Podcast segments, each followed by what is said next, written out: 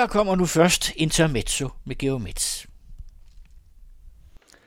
Musik i ensembler fordrer den disciplinering, der sætter skil mellem amatører og det modsatte.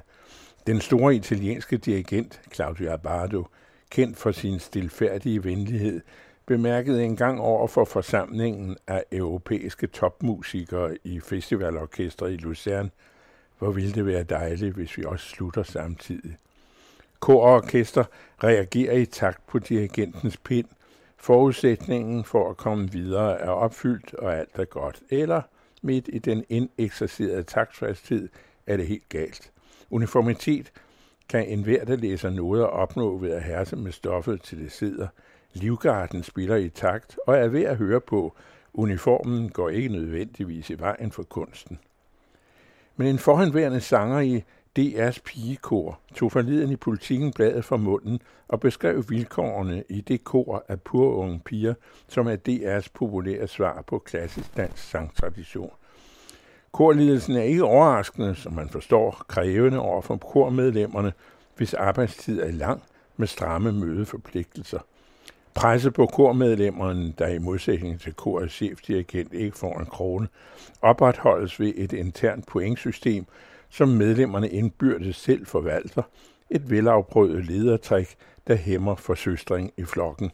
Et korps kan man fristes til at kalde et sådan kor, hvor korpsets regler gælder, og målet for uden præstationerne først og fremmest er at forblive i fællesskabet, koste hvad det vil. Medlem af DR's pigekor, det er dog noget.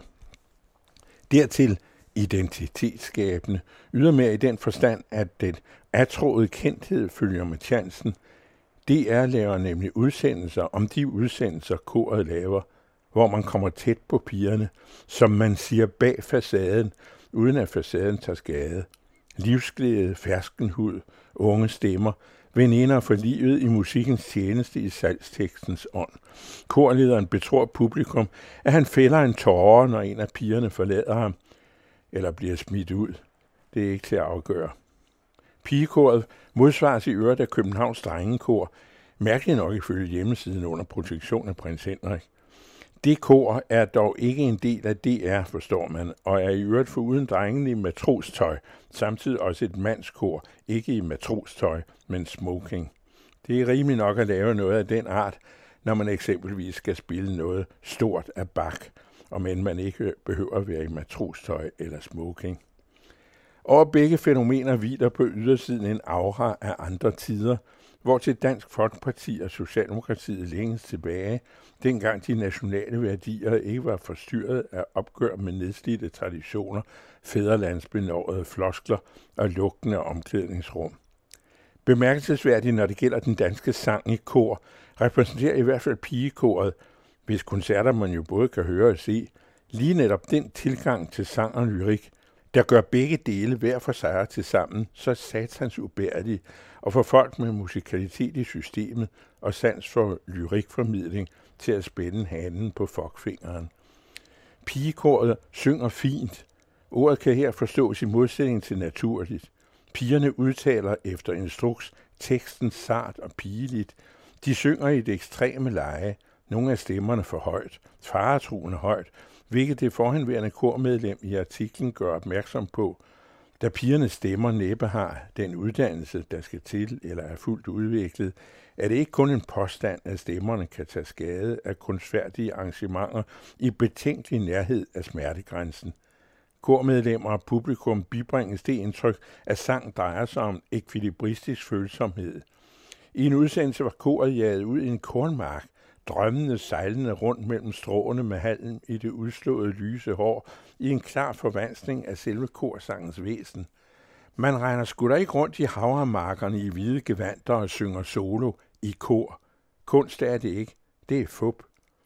Pigekoret er slemt, men ikke ene om at tage på sangen som nonnen i den slibrige metafor. Det er snarere en dansk syge. Når noget er på tryk i noder og ord, må det per definition være fint og følsomt.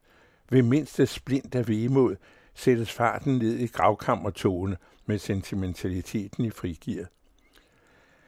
Hvorfor så bruge en hel kommentar på det emne, når regering og folketingsflertal fortsat optræder konventionsstridige, forkasteligt mod børn og mødre i lejrene, parate til at smide syriske mennesker hjem til tortur og død. Jamen det er fordi pigekoret, som forvaltet nu og her, er en hørbar synlig bekræftelse på tendensen til at ophøje vedtagende udsagnsudtryk i traditionen til nationale tabernakler, som DR gør med pigekoret. Den bestræbelse, eller kulturpolitik, som det jo også er, stiller sig i vejen for kunstnerisk gennemlysning af det stof, man så gerne formidler. Det, de synger, er ikke det, der står, men det dirigent og institution mener og tror den nationalkonservative føleri forventer. I den sammenhæng får de den succes, som som er pigerne velundt, men for den tænksomme, som artikelforfatteren i politikken, stiller resultaterne sig i vejen for fordybelsens indsigt. Georg stemme kan høres hver uge på den anden radio, og teksten kan også læses hver fredag i Information.